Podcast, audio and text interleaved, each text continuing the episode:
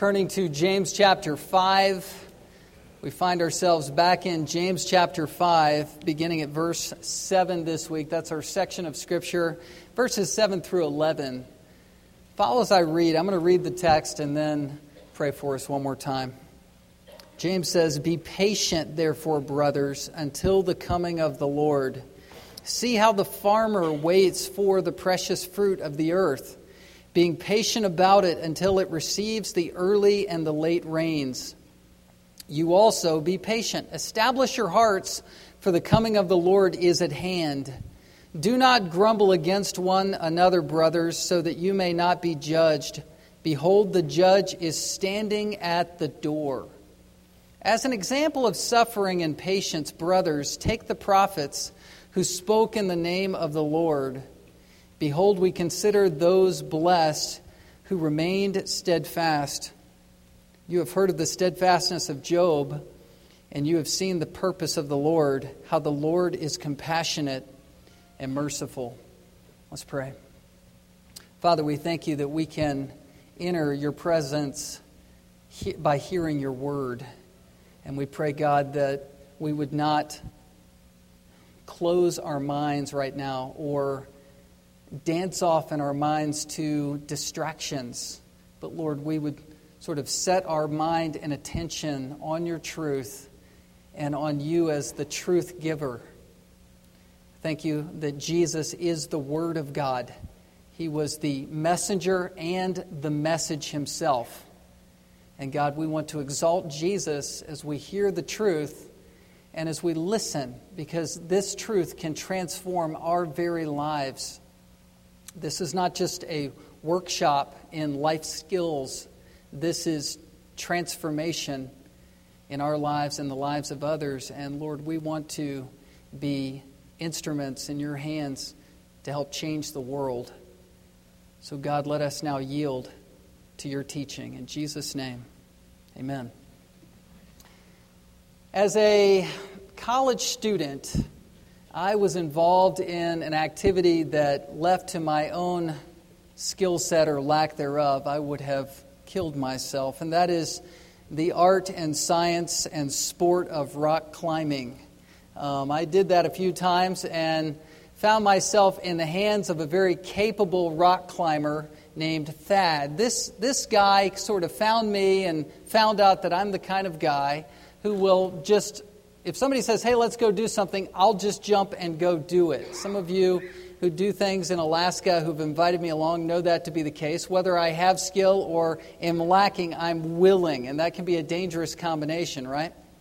Well, I was in very capable hands and would go with this guy around Virginia and climb up rock faces with him, and he would show me what to do and would sort of put me in the gear and put me on belay, and off I would go. But what was amazing about him was his skill in watching him climb, because this guy was a preeminent lead climber. I mean, he was the kind of guy who was spindly, sinewy, skeletal. So he just weighed about 130 pounds, and he was just muscle and sinew and bone. And this is the kind of guy who would use it to his advantage. He could jump onto a door frame and catch himself with his fingertips and start doing pull ups. You ever know someone like that? This is the kind of guy who would look like he would stick to a brick wall where he would catch on to where the bricks would be jutting out and hang there. So I sort of said, when he would say, hey, let's climb this or that, I would sort of go with it. And he was, uh, he was a guy who would get me into some dangerous situations, whether it was a, going up a train trellis or rappelling and sort of learning that art um, on the job training style where he's like, Look, you're saddled in, just jump. And so one time I jumped and didn't know where I was supposed to land, and he's calling down, The ledge is over there. And so, you know, sit back. And somehow I survived. But more than just for the fun of it, working with this guy and learning to climb and sort of putting my hand in the handholds that he would tell me to put my hands in, putting my feet where he told me to put my feet, it, it sort of solidified in my mind what discipleship really looks like. You have a lead climber and you follow and do what he tells you to do. And you have a lead climber that actually, in this case, he was spurring me on to do more than I ever would do on my own. Left to myself, I would have never done the dangerous things that he prompted me to do. And that's discipleship. The Apostle Paul put discipleship like this in 1 Corinthians 11, verse 1. He says, Follow me or be imitators of me as I am of Christ. If you sort of take this verse and put it in a climbing motif, you've got Jesus at the top of the mountain who's saying, Come be like me. The perfect God man, be like me. And then you've got the Apostle Paul as the lead climber who's saying to Timothy or to the church, Follow me as I try to be like Christ. Forget about the sinful things that I do and just do the things that are Christ like. That's discipleship. Being a disciple of Christ is being a learner. And the beautiful part of discipleship that I want to bring up to our attention this morning is that we are disciple makers by example. Or we are being made a disciple of Christ through the example of someone else. In your mind, do you have in your sort of Christian history someone that stands out as a significant other? Someone who was a lead climber in your life? Someone who taught you to pray? someone who prayed in front of you, someone who exampled what it's like to struggle through something by faith. That's a lead climber. The Apostle Paul was by no means a perfect person. He's sort of, you know, uh, self deprecating as he teaches the Word of God and wrote, you know, half of the New Testament. And he was a premier missionary, sacrificial servant, a martyr for Christ. But he was also what he called of himself chief of sinners. That's at the end of his ministry, that's the, at the end of his life. He's saying, I'm chief, I'm foremost of sinners. Romans 7, he battled the flesh in his own heart, always wanting to do right, but catching himself up short. He's very transparent about that. There's a scene in the book of Acts where he's being persecuted. A king is sort of putting him on trial, and Paul is standing for truth, and the king has the high priest come up and smite him on the face or slap him across the face and belt him. And at that point, Paul, not knowing who this person was that just hit him, rebukes the guy and actually sarcastically says, Look, who are you, you whited wall? You say, Well, that's kind of uh, a geeky reply, right? No, but whited wall is calling a high priest a hypocrite. You hypocrite. And immediately, Paul was caught up short with the Old Testament law that says you're not supposed to do that. And Paul, in that passage, said, You know, I, I shouldn't have gone there. I shouldn't have done that by law. And so, Paul was a sinner, but oftentimes it's the sinner that we're looking to and looking through to be like Christ that helps us the most. Because we realize that people aren't perfect, but as they struggle up the mountain to be like Christ, we say, you know, I can do that. I can put my hand there. I can put my foot there. I can pray like that. I can read the Word of God. I can, I can give like that. I can serve. If that person can do it and that person's bringing me to higher ground, I can go there. And don't sell yourself short. You too, whether you know it or not, may be lead climbing right now, and other people could be watching you, following you as you follow Christ, even imperfectly. Well, in this text, what we have is we have some pictures of what it looks like to be a disciple maker. Pictures. You've got three versions of what it means to be a disciple that James is describing. And I'm sort of borrowing these pictures from Paul's words to Timothy. Paul in 2 Timothy 2 says that a Christian disciple is an athlete, is a farmer, and is a soldier for Christ. You're like an athlete, you're like a farmer, and you're like a soldier. Here in James chapter 5, one of those categories is explicit, and that is being a farmer. Being a farmer. And that's the first picture that we're going to look at. Three ways Christians are called to imitate Christ. Three ways Christians are called to look like Jesus. First of all, if you're going to look like Jesus, you've got to be like a farmer. You got to be like a farmer. Look at verse 7. Be patient, therefore, brothers, until the coming of the Lord. See how the farmer waits for the precious fruit of the earth, being patient about it until it receives the early and late rains. What does it mean to have farmer like patience? That's an interesting question. The word patience is in the original macrothumos. What it means is being long tempered or long fused. Thumos is the word anger, and it's the idea that you, you've got a long time before anger is going to come out. Patience, in one form or fashion, is mentioned. This term is mentioned four times in this context. This is on James's mind. He is calling the church to be patient as they've been under some pretty severe persecution and abuse. This is a church, as we looked at in verses 1 through 6, that has been persecuted or prosecuted underneath some abusive, wealthy people. People who've gained their wealth by abusing the poor, and the poor were the prominent people in the church at this time. The church men and women and families were scattered out of their homes. They were under the diaspora time period where they were having to leave their wealth behind and by and large be day laborers agriculturalists, and people who were exploited by the rich. The rich, wealthy, either Greek, Roman, or Jewish people would come in and they would buy up the poor people's land and then put the poor people into indentured servanthood and then sometimes would not pay them and put them in a state of desperation. And that's what James was rebuking the wealthy people for doing in verses 1 through 6. The wealthy people weren't even present in the church, probably, but James is rebuking them, saying, Listen, they are going to have justice served to them when the Lord returns.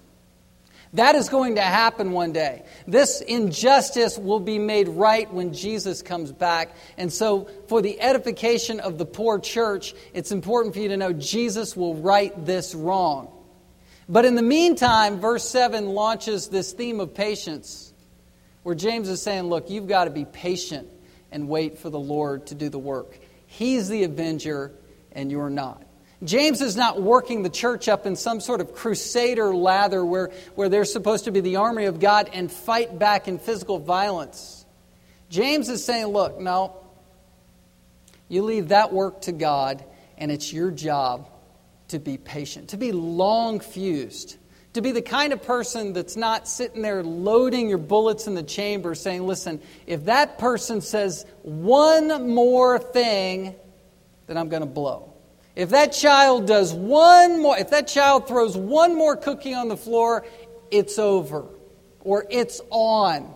Right? If that coworker looks at me the wrong way one more time, I'm going to give that person a piece of my mind and it's owed to them. James is saying, look, no, you fly in the face of that culture of thought. You're long fused. Now, in terms of my personality, I am not a very patient person. I'm not naturally patient.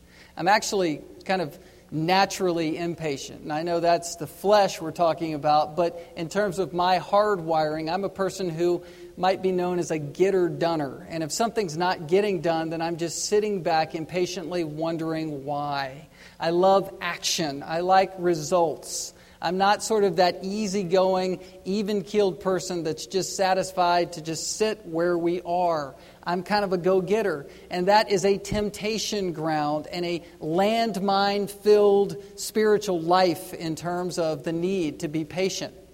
What I'm glad for is the fact that Galatians 5, what I read earlier, verse 22, says that the fruit of the Holy Spirit, one of those categories, is patience is this being long fused. It's the same word.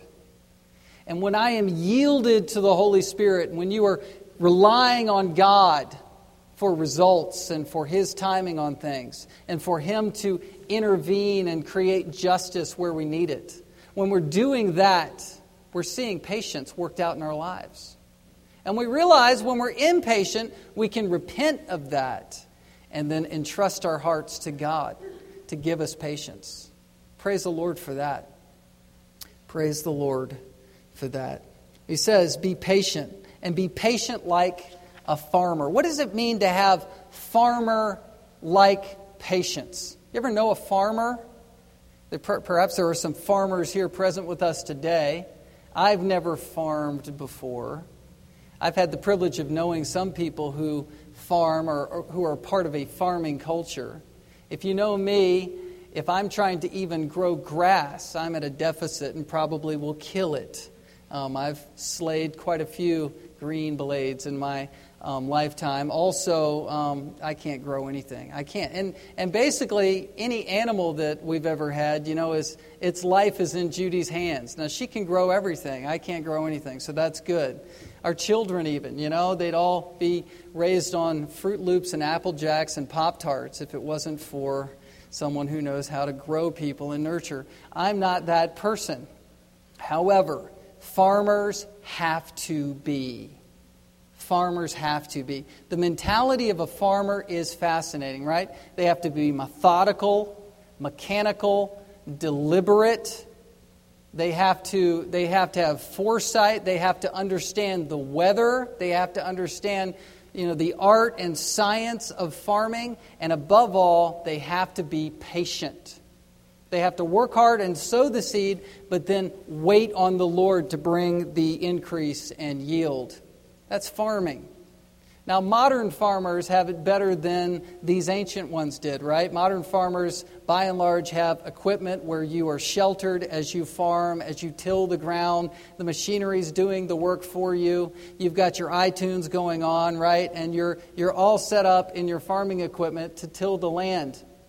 But at the end of the day, whether a farmer is a believer or an unbeliever, they are waiting for a supernatural intervention. No matter how well you sow the earth, you're waiting for supernatural intervention to bring about the increase and the yield of a crop. No matter how much pesticide, no matter how much um, setting the table that you do as a farmer, God has to work to bring about a result.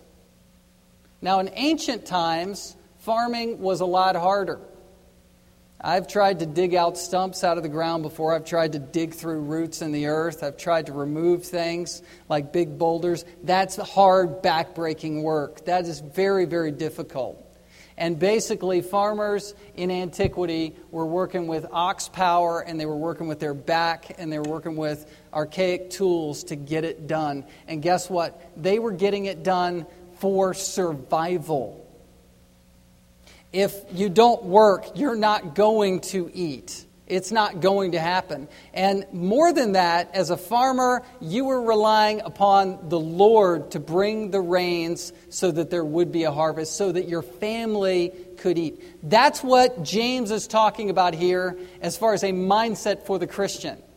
You're a hard worker and you're very patient to wait on the Lord for what He's going to do. And it's both. It's both. You know, modern farmers, I, I, was watching, this is where these illustrations come from. I was watching, you know, some PBS channel or some sort of children's channel uh, last night with Owen or one of the twins or something, and it was a modern farmer who had his turkey farm. And so he's got this sort of, um, you know, shed or, or barn full of turkey chicks, and they're hatched, and they're showing the different barrels and feeding units that feed the, the turkeys. You guys with me? Did you see this last night? It was hot TV last night. Anyway, so you got your, your turkeys and they're eating and, and they're chicks and, and you know, my kids' eyes are wide open at this point. And the farmer's explaining, hey, I'm sitting under one of the 115 degree um, heat lamps right now, and that's the same temperature of this chick that that would have under its mother's wing as it grows. Well, really, what I was beginning to, to understand here is that this was not like a beautiful story about the turkey. These were execution chambers, right? Where the turkeys are growing up, because the next scene is they're full and fat turkeys. And the next idea is look, these turkeys, the next place that they're going to go is off to market market. Isn't that a wonderful thing? Wow, you know, what a bummer. But, you know, farmers, they have they have amenities, don't they? But these farmers back then were those who were in out and out desperation for what the Lord would give them. I did a study on the Feast of Tabernacles, and the Feast of Tabernacles was one of three feasts in the um, Jewish calendar that all of Israel would come to, and they would come in the fall season to do one thing primarily, and that was to pray for rain. That's what they would do. I mean, all the whole group would come. And if you've ever been in the terrain of Israel, you know that when it's wet, it's lush, it's Eden. And when it's dry, it's not. How do I know that? I've never been to the Holy Land, but I've been to Southern California, and it's the same longitude. That's about as close as I've been to the Holy Land. You drive around Southern California, and everything is dry and tumbleweeds and waiting to burn up, right? unless it's irrigated or it's just rained. Then all of a sudden, it's the Garden of Eden. It's beautiful. You can grow anything there with water. Otherwise, it's just dry. It's the same thing in Palestine. And so, what they would do is they'd gather together for this Feast of Tabernacles. It was steeped in the imagery and symbolism of the children of Israel wandering through the wilderness. They would, they would burn giant menorah candles to remember the fire by night and the Lord's deliverance of the people. And they would also celebrate how the Lord provided for Israel by giving them water through the rock. Remember, Moses would, was instructed to hit the rock and speak to the rock, and it would spout forth water. Well, the priest during this ceremony at the Feast of Tabernacles would take a golden pitcher and scoop up water from the pool of Siloam and dump it around an altar and call the whole congregation to pray for rain.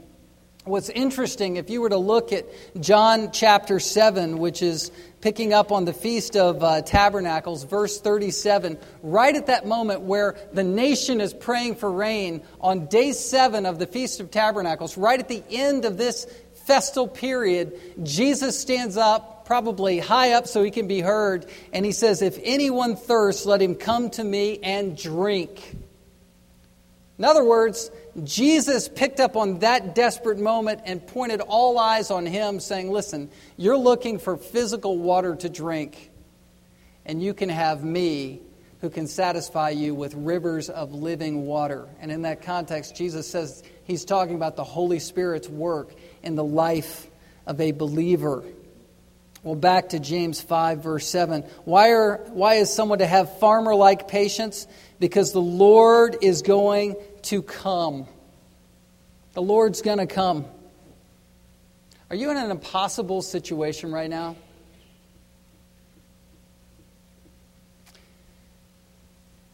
You're probably working through something where you have to have farmer like patience.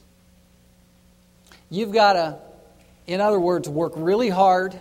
Maybe it's a family issue or a life struggle or a financial difficulty you're hurting in some way, something in your mind is irresolvable, where you work really hard to try to fix it or help it, but ultimately you've got to step back like a farmer and say, I've sown the seed, I've done the work, I've tilled the ground, and now I have to back off and let the Lord bring the rain.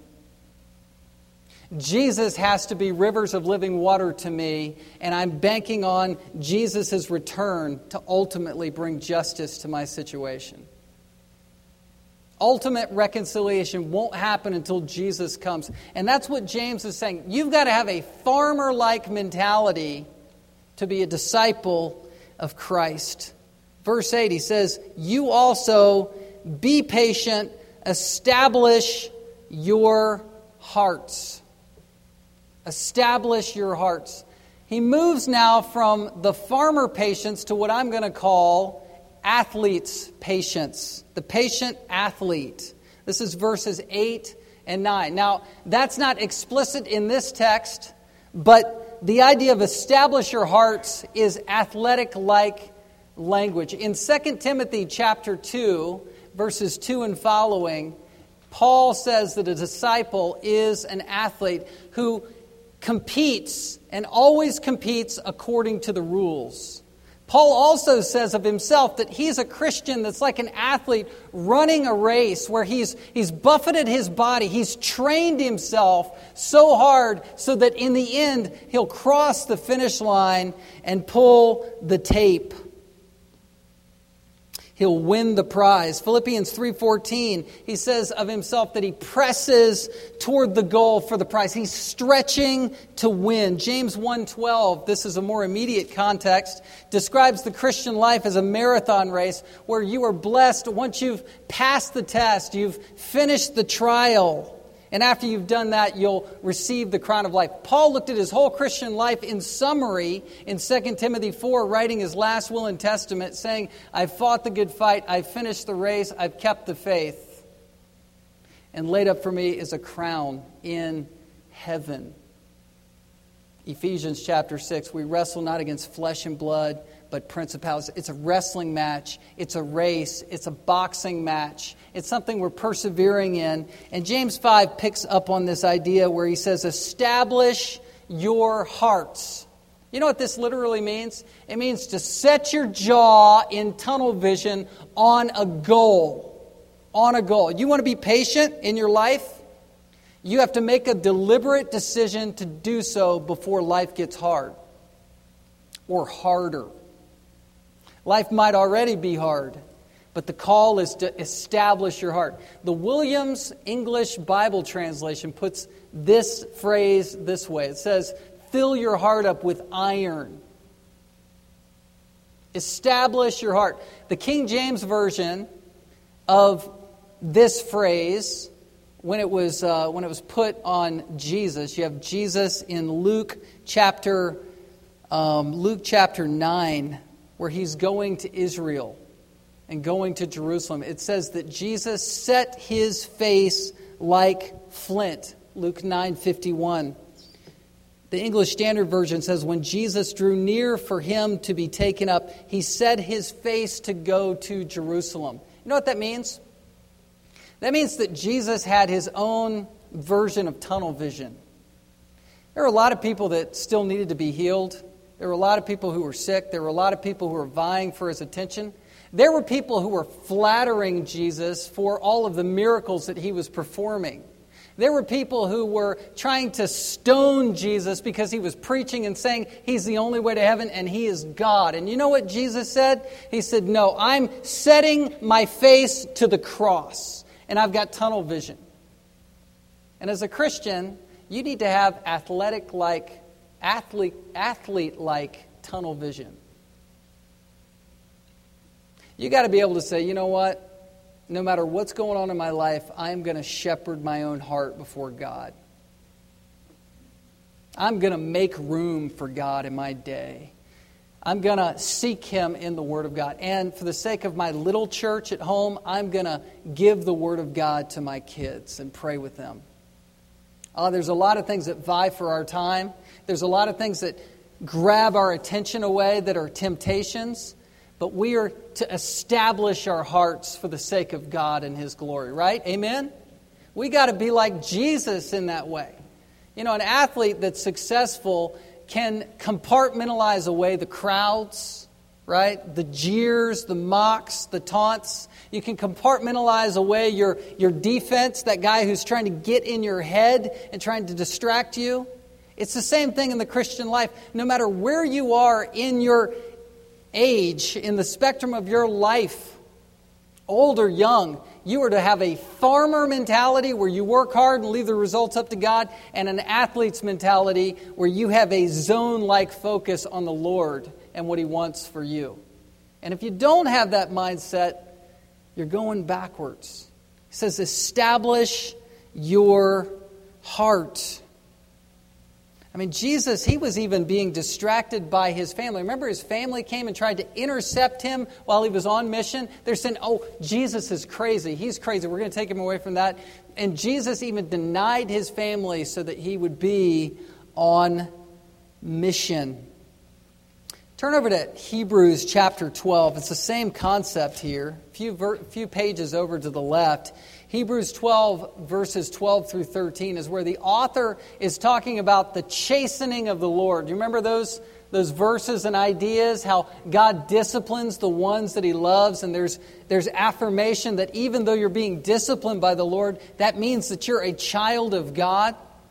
Well, in verse 10, look at this. In verse 10, the writer says, For they disciplined us for a short time as it seemed best to them, but he, the writer was speaking about parents, and now he's talking about God, but he disciplines us for our good that we may share his holiness.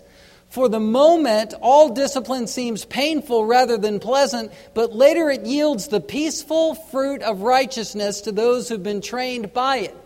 So the writer is saying have a different mindset about that. And then he says to do something for yourself. Look at verse 12. Therefore, lift your drooping hands and strengthen your weak knees, and make straight paths for your feet, so that what is lame may not be put out of joint, but rather be healed.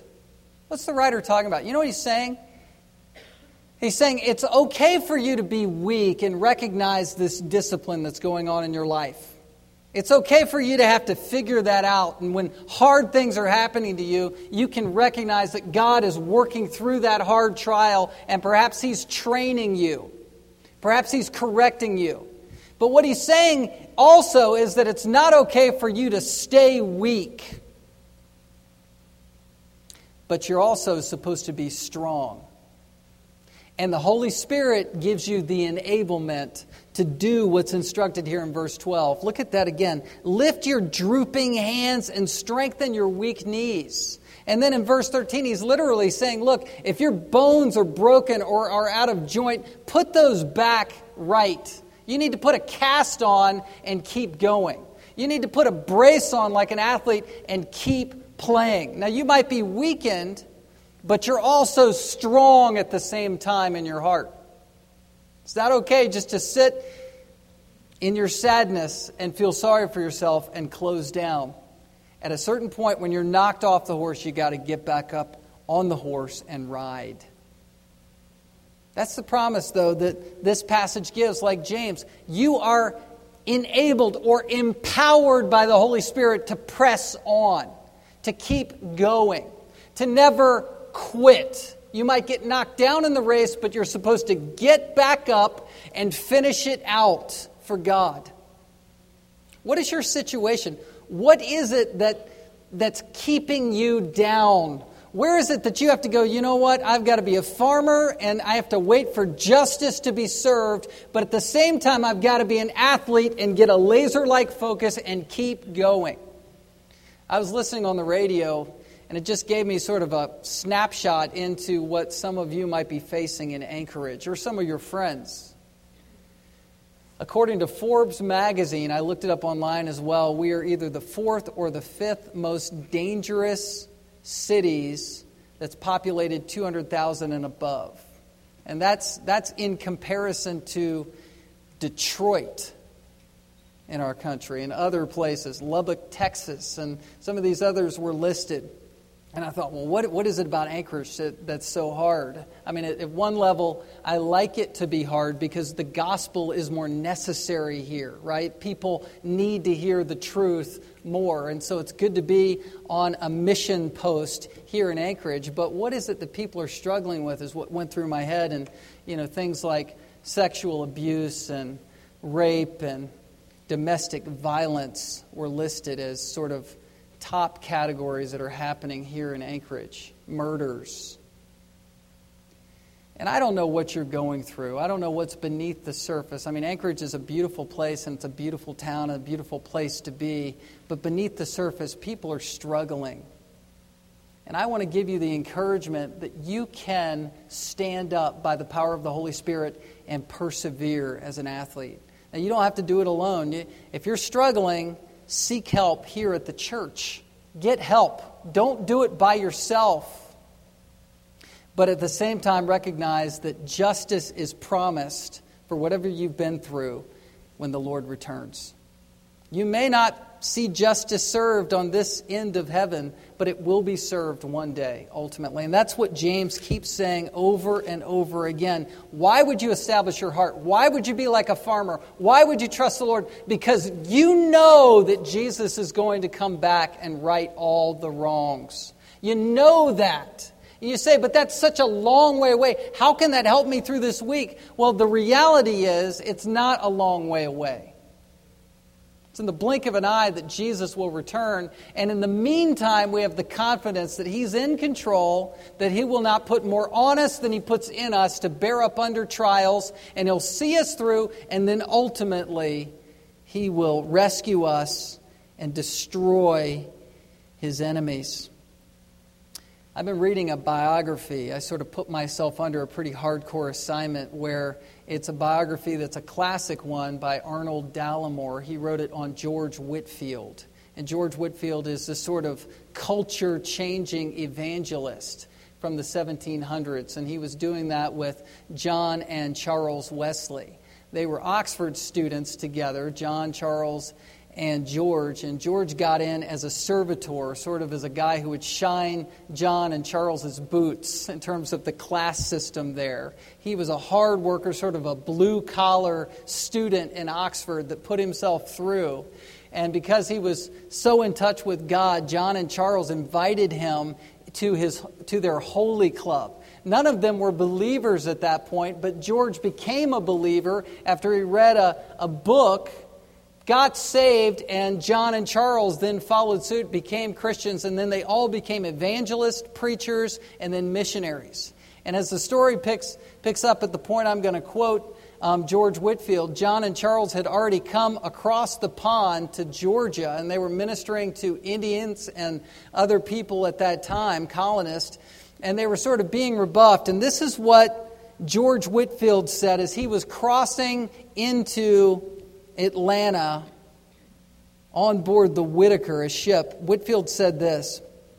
It says Whitefield, apparently thinking of the strange troubles the Wesleys had encountered in Georgia, prayed, quote, God give me a deep humility, a well guided zeal, a burning love, and a single eye, and then let men or devils do their worst. That's farmer and athlete and soldier like talk. Get my single focus on the Lord and then say, look, whatever happens, happens. I'm going for it. Do you have that kind of courage in your heart? It takes that kind of courage to speak up for Christ, even around people that know you best. Sometimes that's the worst situation, right? That's the hardest. But you've got to have iron in your heart to be able to say, I love Jesus more fill in the blank. Jesus is the only way for heaven. It's all kinds of scenarios where we have to have this kind of athlete like, enduring focus. Well, verse 8 it says, Do not grumble against one another, brothers, so that you may not be judged. Behold, the judge is standing at the door. Now, why is that there? Why is that there? Let me just sort of briefly um, explain this. Grumbling here is growling. It's, it's literally the idea that James is saying, look, you're being oppressed by the wealthy, abusive culture and society, and justice is going to be served by Jesus. In the meantime, you're not supposed to fight them, and you're not supposed to fight each other. When is the greatest temptation to infight? It's when we are being oppressed from the outside and told not to fight them back. James says, Look, I'm not spooling you up to fight back. And at the same time, by the way, don't fight each other.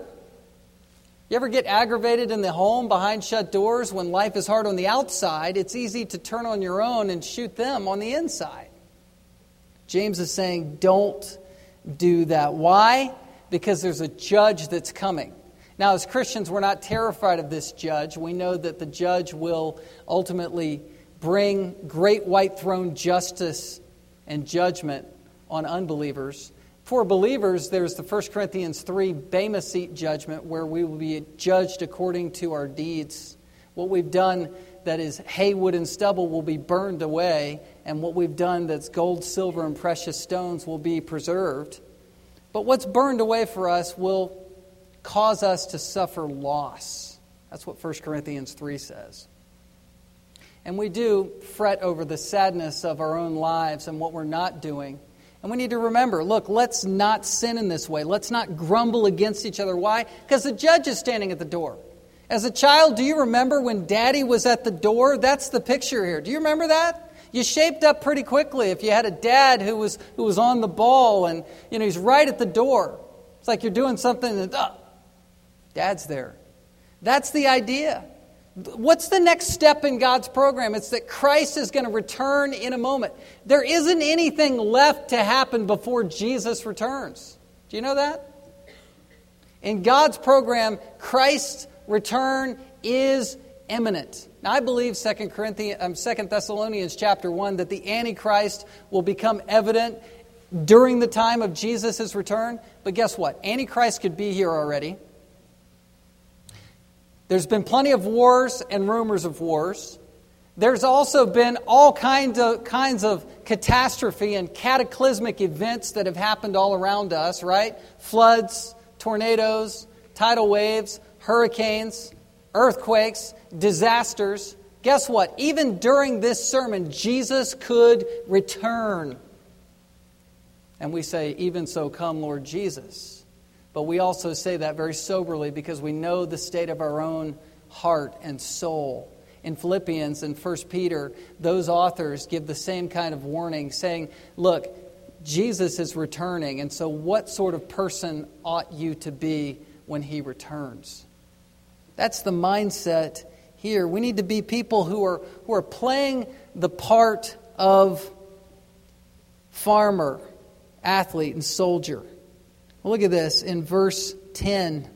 It says, As an example of suffering, and patience, brothers. Take the prophets who spoke in the name of the Lord. You know what a prophet is? A prophet is my hero. If there's one sort of person or category in the Bible that I want to be like, it's prophet. And not just because I like to preach, but I like the prophet mentality. They were like the special forces of Christians. They were the ones who they were completely sold out and they were the ones in Hebrews chapter 12 that the author said, they're, they're of whom the world is not worthy. They're the people who were sawn in two. They were the people who watched miraculous interventions take place because they were going for it for God. Jeremiah, as a prophet, is, is said to have been put in prison put in a dungeon. He was, he was lowered into a cistern by ropes by the king. Lowered into a cistern or a place that would keep water that was empty, but it was filled with mud. It was like Jeremiah was lowered into quicksand.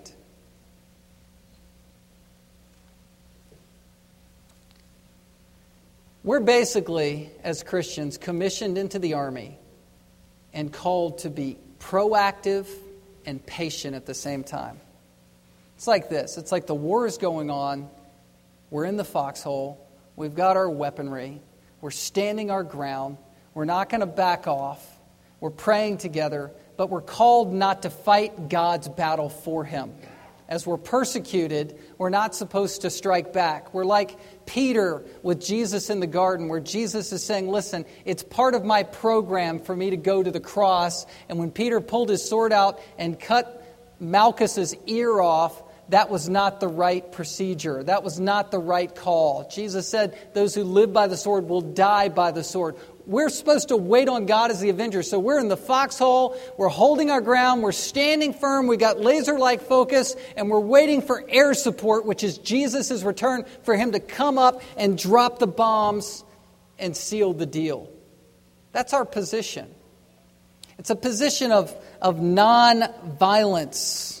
It's a nonviolent position. I sort of researched uh, Martin Luther King's principles of nonviolence. You might want to read those sometime. They're, they're not all biblically derived, but at least the first one is very Bible based and seems to jive well with James. Principle number one this is what all the rally members, all the thousands of rally members that followed Martin Luther King to walk and march, it's what they had to read and imbibe. Principle one nonviolence is a way of life for courageous people it is active, nonviolent resistance to evil. Did you catch that? Active, nonviolent resistance to evil. That's what we're called to be. Active. Patience is, it's not passive. That's my point. It's active. You're, we're supposed to put on patience, put on the Lord Jesus Christ. You've got to wake up in the morning and say, okay, Lord, I am, I am naturally in the flesh, and I, I have a demon on my head that I have to throw off, and I have to trust you to be patient. You see? I want to be macrothumos. I want to have a wide berth of patience in my life. It's important. It's how we won't groan against people. We're called to be soldiers for Christ. Jesus is the ultimate picture of these things. We're looking at lead climbers here in James and the Apostle Paul to be farmers, to be athletes, and to be soldiers. But Jesus, he was called the prophet, the priest, and the king. He's our ultimate example, and we need to, live the Christian life like him. Next time, we're going to look at Job's patience, what his patience looked like. But let's look at a few application points. Number one, patience is a fruit of the Spirit. You know what? Listen, it's not something you can drum up by willpower. I've said it already, but I just want to reiterate that to you. As a farmer, it's got to be God that does this in your life. He's got to bring the yield in your life. And guess what? Because it is a fruit of the Spirit, it is God's will for you to be patient. It's not enough for you to say, Well, I'm Irish, so I'm angry. That's not going to work for me, right? It doesn't work. The fruit of the Spirit is patience. Number two, I recommend, and I've sort of given this recommendation throughout the sermon, but I recommend that it is your regular prayer request that you invite someone into your life. Lord, give me someone who can be a lead climber, who I can watch suffer and endure through trials and put on patience, because there's no better way to learn patience than reading of it in this book and watching it lived out in someone's life. That's how you learn patience. And you should also pray, Lord, let me identify someone who's watching me climb right now, the Christian life and let me pour patience into their life or life. You say, I'm not worthy, I can't do that. Well, God has called us to make disciples, so we are doing it. It's just how well we're doing it. So we need to make that part of our prayer life. Number three, challenge yourself to regularly consider the Lord's return. A daily decision to remember Jesus could come back today. And it's most important for us to say, I want him to come back today. If you have that mindset, you will be transforming people around you unbelievers and believers. It will transform your own life as well. Number four, when you're being wronged, this is practical patience. What you have to do is you have to leave judgment with God. Don't return evil for evil. Let the Lord be your avenger. What that does is this it gives you your life back. You ever watch somebody's soul shrink up where they're just begrudging an offense? You know, the old like feud between families. Well, that person did that in 1973, and I'm not going to forgive them. You can forgive people and not be reconciled yet and leave it to the justice of the cross and Jesus' return to take care of it. And that's the important mindset. We need to be farmers, athletes, and soldiers for Christ. Let's pray. Father, we thank you for time in your word. We thank you for your truth. It reigns, God, supreme. And Lord, coming to your scripture is always a spiritual gut check. It's our opportunity to see where we're falling short but not to end there and, and leave in hopeless despair. It's our opportunity then to see that Christ is being formed in us. And Lord, I pray that we would be useful to other people who need a lead climber. And that, Lord, you would send people into our lives to show us how to live the Christian life and be like Christ.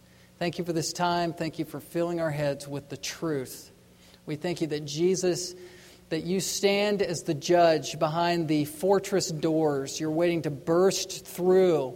And God, as you are ruler and judge, you are, you are in heaven, but there's only a thin veil between heaven and earth where you're going to burst through into our lives. You'll bring judgment upon the earth and you will rescue us into heaven. And we thank you for that reality because we know that we are yours. Lord, let us be patient, waiting farmer minded Christians for your glory. In Jesus' name we pray. Amen. I want to mention just a couple of uh, service opportunities um, to you. Sometimes you'll hear people in the church